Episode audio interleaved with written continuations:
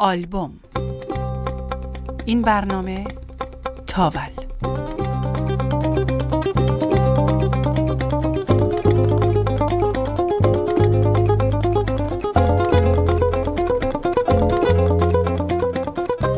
هشت ساله بودم که فریبا بزرگترین دختر خالم با مهران پسری که عاشقش بود ازدواج کرد.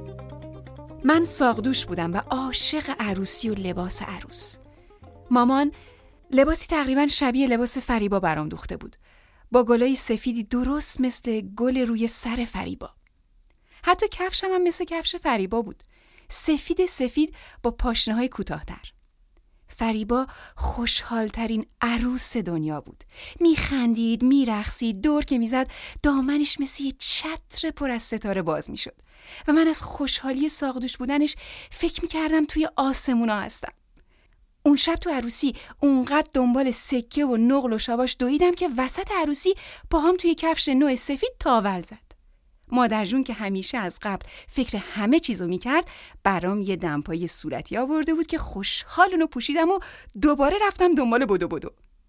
فریبا که دمپایی تو پام دید سرشو با حسرت تکون داد و گفت آخ خوش با حالت که عروس نیستی و می‌تونی دمپایی بپوشی. من گفتم می‌خوای ببینم مادر جون برای تو هم دمپایی داره یا نه؟ فریبا لپمو کشید. صداشو عوض کرد و گفت وا مردم چی میگن؟ و با قدمایی که معلوم بود آسون بر نمیداره رفت که برخصه سال اول عروسیشون همه چیز عالی بود. مهمونی، پاگوشا، سفر، برو، بیا همه می‌گفتن و میخندیدن. موسیقی بود و خوشحالی. توی همه مهمونی ها فریبا بازم همون عروسی بود که من دوست داشتم. با دامنای گلدار و گل سرای قرمز و سبز که به من هنوز حس ساقدوش بودن رو می‌داد. و باعث می‌شد که همه جا دنبالش برم و دم به دم آرزو کنم مثل اون بزرگ و عروس باشم. کم کم دیگه مهمونیا تموم شدن. همه رفتن دنبال زندگی عادی و بدو بدای همیشگیشون و دوباره مدرسه ها باز شد و توی روزای کوتاه زمستون دیگه کمتر پیش می اومد فریبا یا بقیه فامیل و مرتب ببینیم.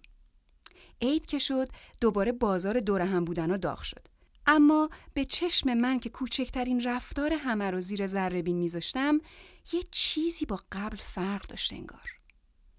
دیگه هر وقت دور هم بودیم بزرگترا به جای عروس خانم عروس خانم گفتن و دم بدم کل کل کشیدن یادآوری می‌کردن که بچه نمی‌خواین.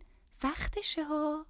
فریبا و مهرانم به همه می‌گفتن که می‌خوان درس بخونن و فعلا قصد ندارن بچه دار بشن.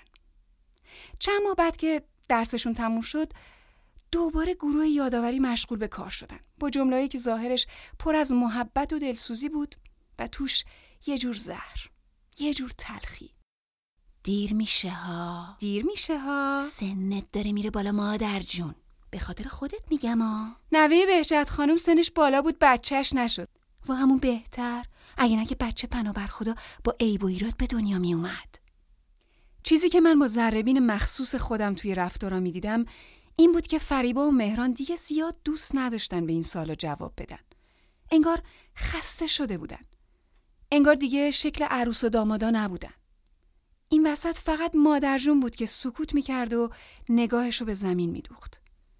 سکوت مادرجون معنیش این بود که بس کنین. و من این سکوت رو خیلی دوست داشتم. بعد از دو سه سال به در گفتن و دیوار شنیدن دیگه عیب گذاشتن و شروع شد. فریبام دیگه توی مهمونی ها نمی اومد. بهانه می آورد خستگی رو مریضی رو کار زیاد و اما دلیل واقعیش این بود که می ترسید از حرف و حدیثا گفته بود متنفر از نگاهایی که مستقیم یا غیر مستقیم بخوان بهش بفهمونن اجاقش کوره. یه روز که داشتم ریاضی حل می کردم مامان شروع کرد به پش پش کردن با مادر جون. من اون موقع نمی‌دونستم مامان داره به مامان بزرگ میگه که فریبا و مهران دارن از هم جدا میشن. که اونا واقعا نمی‌تونن بچه دار بشن. که همه پارسالو از این مطب به اون مطب و از این آزمایشگاه به اون آزمایشگاه رفتن و ناامید برگشتن. که حتی به اینم فکر کردن که بچه رو از پرورشگاه بیارن و به فرزندی قبول کنن یا اصلا قید بچه و بچه دار شدن رو بزنن اما هر دوشون ترسیدن از حرف مردم و قضاوت ها و بدتر از همه از گوشه کنایه و نگاه ها. مادر جون عینکش از چشمش برداشت. چشماشو که از همیشه مرتوب تر بود پاک کرد و گفت مشکل من طلاق نیست. من میگم چرا این بچه ها برای خودشون زندگی نمی‌کنن. فریبا طلاق گرفت و برای اینکه مجبور نشه جواب دونه دونه سالا رو بده و به تک تک چشمای کنجکاو نگاه کنه از شهر ما رفت. وقتی فریبا رو بعد از سالها توی عروسی نسرین خواهر کوچیکش دیدم یاد همه این خاطره ها افتادم. همه اون روزای سختی که پشت سر گذاشت. توی عروسی خواهرش دیگه خیلی از مهمونای عروسی فریبا زنده نبودن. همه اونایی که نگران بچه دار شدن یا نشدن فریبا بودن و فریبا از قضاوتاشون میترسید یکی یکی رفته بودن. مادرجونم با چشمای همیشه مرتوبش رفته بود. فریبا وسط بزن و برقص مهمونا رو کرد به من و گفت شنیدی نسرین گفته چه بچه دار بشه چه نشه می‌خواد یه بچه رو به فرزندی قبول کنه؟ من جوابی ندادم چون حس کردم منتظر حرف و جواب نیست انگار داشت بلند بلند با خودش حرف می‌زد. انگار داشت خودش رو تنبیه می‌کرد. من فقط گفتم کفشم پامو می‌زنه. و انگشتامو توی کفش جابجا کردم و دستمو فشار دادم روی قوزک پام. فریبا گفت خب پاشو دمپایی بپوش. با لحن سالا پیش خودش گفتم وا وسط عروسی مردم چی میگن؟ فریبا خندید. از اون خنده ها و دیگه حرفی نزد. امشب نمی‌دونم چرا با خوندن یکی از شعرهای حمید مصدق اینقدر دلم برای فریبا تنگ شد. یهو دلم خواست عکس عروسی که مامان زیر یه عکس دیگه گذاشته تا دیگه دیده نشه بکشم بیرون. اونجا فریبا داره میخنده و سرش روی شونه مهرانه. و هیچ کس جز من نمی‌دونه که پشت پاهاش دو تا تاول گنده داره جز جز می‌کنه. اینو فقط من می‌دونم و مامان بزرگ که رفته. فقط ما می‌دونیم که فریبا همیشه نگران مردم چی میگنا بوده و برای همینم همه راه زندگیشو تنها و با پاهای تاول زده رفته.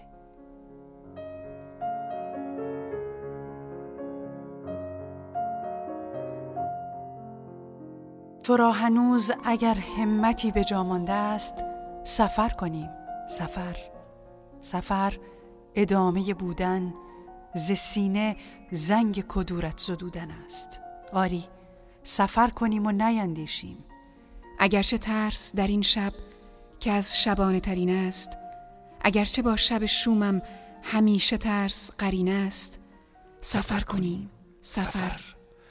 در این سیاهی شب این شب پر از ترفند از این حیاکل ترسافرین چه میترسی؟ مترسکان سر خرمنند و با بادی چو بید میلرزند. سفر به عزم گریز؟ این گمان مبر که مرا سفر به عزم ستیز است. سفر شکفتن آغاز و ترجمان شکوه است.